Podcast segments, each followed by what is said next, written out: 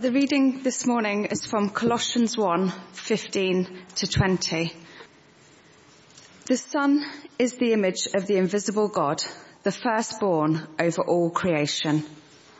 For in him all things were created, things in heaven and on earth, visible and invisible, whether thrones or powers or rulers or authorities, all things have been created through him and for him.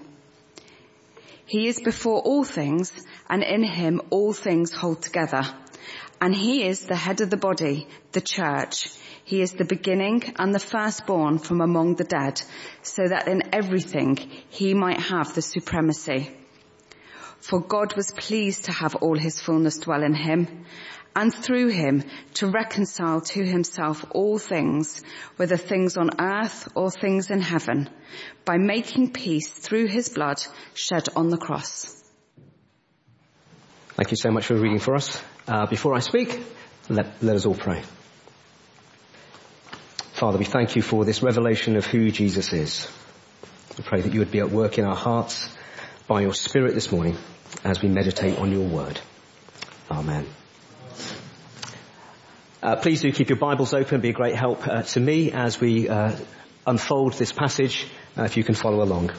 Uh, we're, uh, we're starting a new series uh, this morning, uh, and we'll be looking at the person of Jesus. Who is uh, Jesus? And what better time to do that uh, than now as we rush towards Advent and to Christmas? The danger of this time of year is that we are, brace yourselves, only forty-nine days from Christmas. Soon the shops will be absolutely full of piped carol music and cards showing a baby in a manger. Uh, and the danger is that we too will get so caught up in what's going on, uh, the world's eagerness to get to Christmas Day, that we too will rush quickly to the stable uh, and the manger. And the danger is that as we do that, as we rush to that stable, that we'll fail to look up, we'll fail to cast our eyes properly on who Jesus is. And so what I really want to do over the next four Sundays is, if you like, an extended meditation on who Jesus is. And rather than looking in the gospel accounts, uh, we're going to go to parts of the New Testament and uh, the Old Testament, uh, bits of scripture that help us climb to some quite dizzying heights Uh, where we can see something more of the enormity of who Jesus is. And my prayer is that as we do that, that we will be more and more amazed by the account of Christmas. We'll be astonished by what God has done um, uh, through uh, through Christmas. And this morning we're going to be looking at what the Apostle Paul, uh, who wrote this letter, uh, tells us uh, as he writes to the church in Colossae about who Jesus is. Now the verses that we're looking at offer us Uh, If not the highest view of Christ, then amongst the passages of Scripture that give us the loftiest uh, and most exalted view uh, of who Jesus is. So, from this passage I want to lift out three things. Uh, firstly, uh, who Jesus is in relation to God the Father. Uh, secondly, who Jesus is in relation to creation. And thirdly, who Jesus is uh, in relation to us, the Christian. So, let's start. Jesus in relation to the Father. Uh, in our passage, Paul makes this absolutely staggering statement right at the start. He says, the Son is the image of the invisible God. Uh, Paul tells us that Jesus, uh, the Son, is the image of God. Now, what does it mean to be the image of the invisible God? The word Paul uses here uh, means uh, manifestation, uh, the demonstration, uh, the expression or the explanation of the invisible God. That by looking at Jesus, there is the visible expression of God the Father. Paul wants to reveal to us that Jesus brought the invisible God into the sphere of human understanding, that Jesus manifests to us God himself. And the early church fathers caught this really well by saying that Jesus is the same being, he's the same substance, the same essence as God the Father. They are what they call homoousios. There's nothing less about the godness of Jesus. He is equally God with God the Father and God the Spirit. As a result, Jesus is God. And he's able then to make God the Father known uh, to us. That we as human beings might start to comprehend the character of God. That we might know who he is. And that's the account of all of Scripture. That through Scripture, as the Spirit works in our hearts and in our minds, that we can know God. To know that we have been created for a relationship with him. At the very start of the Bible, uh, we're told that God planted Adam and Eve in the garden and that God would walk there in the cool of the evening with them. The creation of humanity is to draw us into a relationship with God.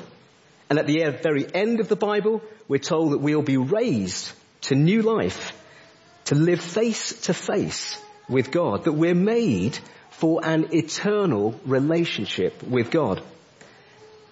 And we can't have a relationship with God as an abstract idea. Humanity needs to have God revealed to it. And because Jesus is the image of the invisible God, we can know the love of the one that has created us. God isn't cold, he's not distant, he's not remote. God is not a spirit uh, to be caught. God is a person, a person who wants us to know who he is.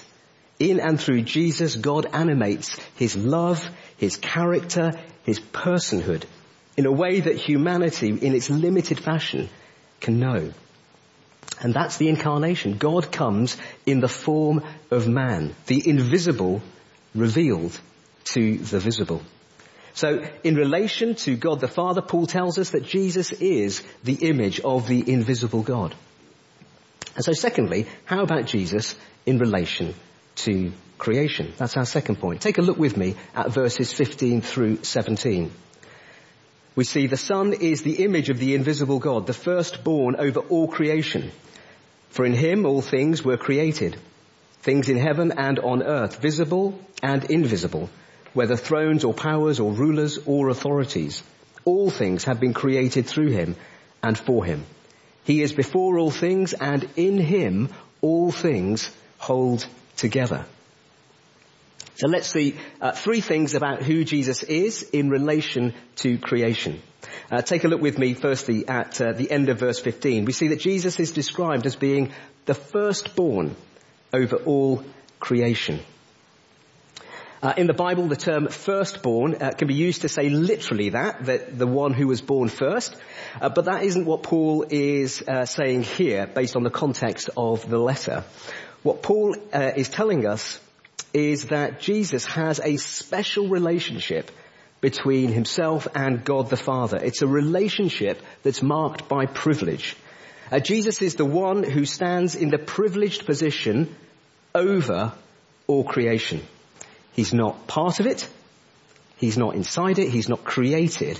As one theologian put it, Jesus is his Father's representative and heir as the management of the divine household of all creation committed to him. He is preeminent. He is over all things. So what has this one, who is described as the firstborn over all creation, what's he created? What has he created? Take a look with me at those verses again, fifteen through seventeen.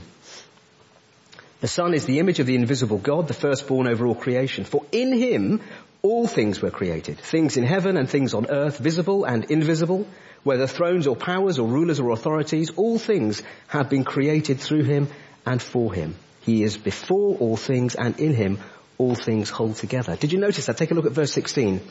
For in him all things were created. And verse sixteen ends, doesn't it, with all things have been created through him. It's all things. No exceptions. Everything. All things.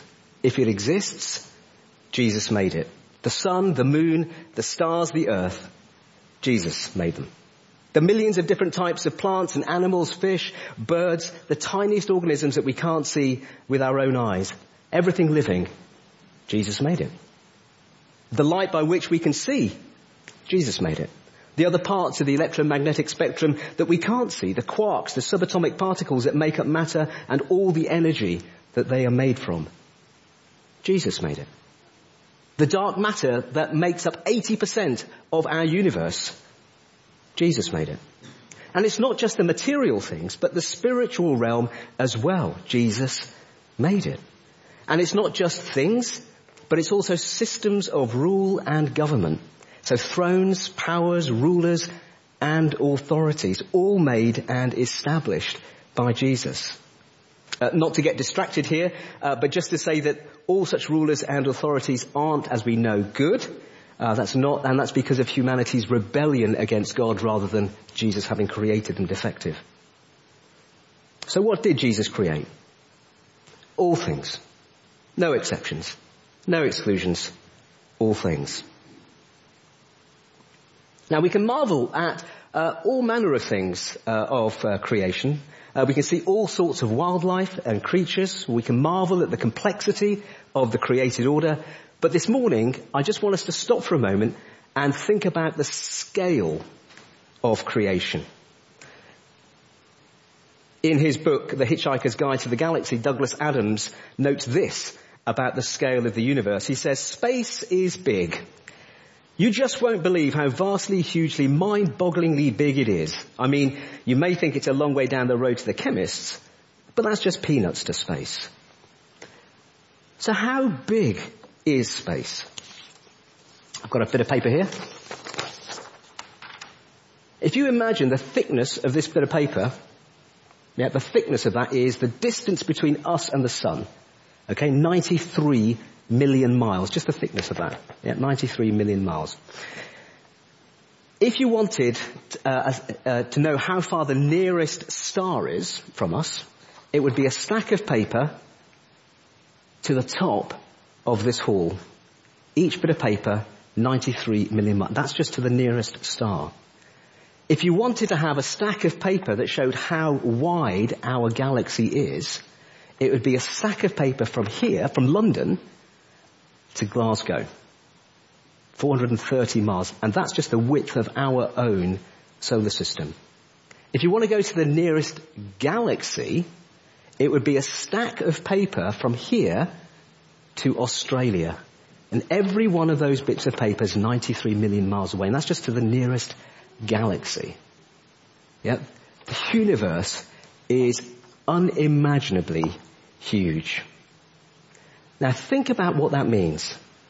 If Jesus really is the image of the invisible God, and he's created all things and he sustains all things, the whole universe, if that's really who Jesus is, then how should we relate to him? How should we relate to him?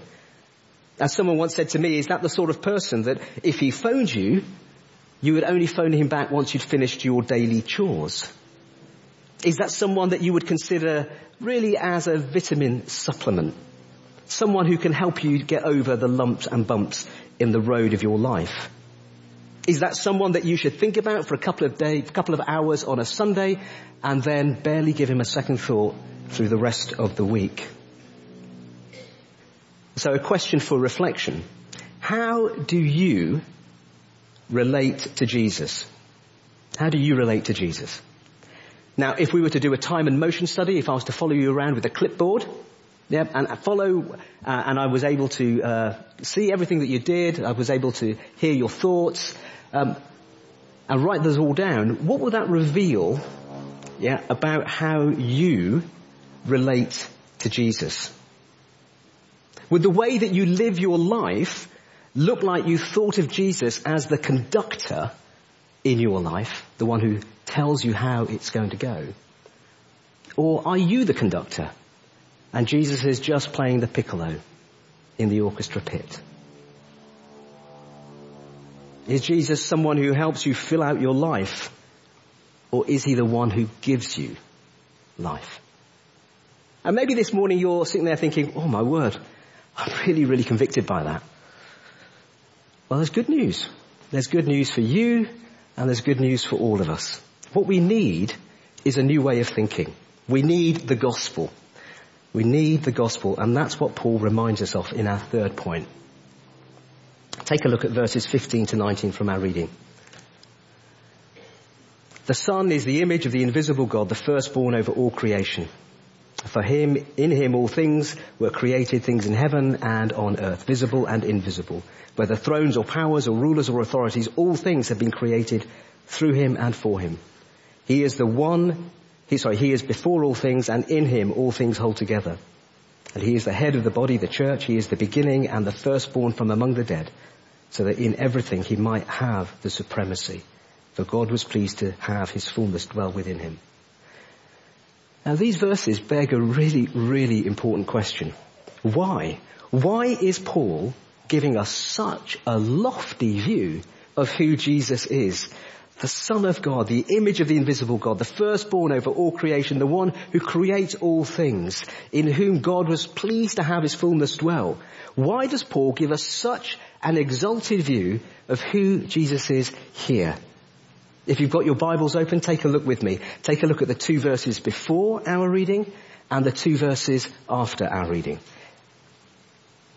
He says in verses thirteen and fourteen, "For he has rescued us from the dominion of darkness and brought us into the kingdom of the Son he loves, in whom we have redemption, the forgiveness of sins." And then he goes on at the other end of our reading. "Once you were alienated from God and were enemies in your minds because of your evil behavior. But now he has reconciled you by Christ's physical body through death to present you holy in his sight, without blemish and free from accusation." Paul sets the highest possible view of Christ in the midst of speaking about our true state before God without Christ. As we see Jesus high and lifted up, as we see him exalted, we get a better view of who we are without him. He says that without Jesus, we are naturally living in the dominion of darkness. We see that in verse thirteen. Before Jesus, we were alienated from God, God's enemies, because our behavior was evil. We see that in verse twenty-one. There was nothing to commend us to God, nothing that was inherently good in us. And Paul says that we're alienated in our natural state from God because we choose to live without regard for him. Paul is grinding our pride into the dust. Any sense that we have that somehow we merit salvation is completely shredded. Any sense that our heritage, our class, our achievement, or our worldly acclaim makes us worthy before God is taken completely to pieces. The only way that we can be made right with God is if he rescues us. The only way is for rescue.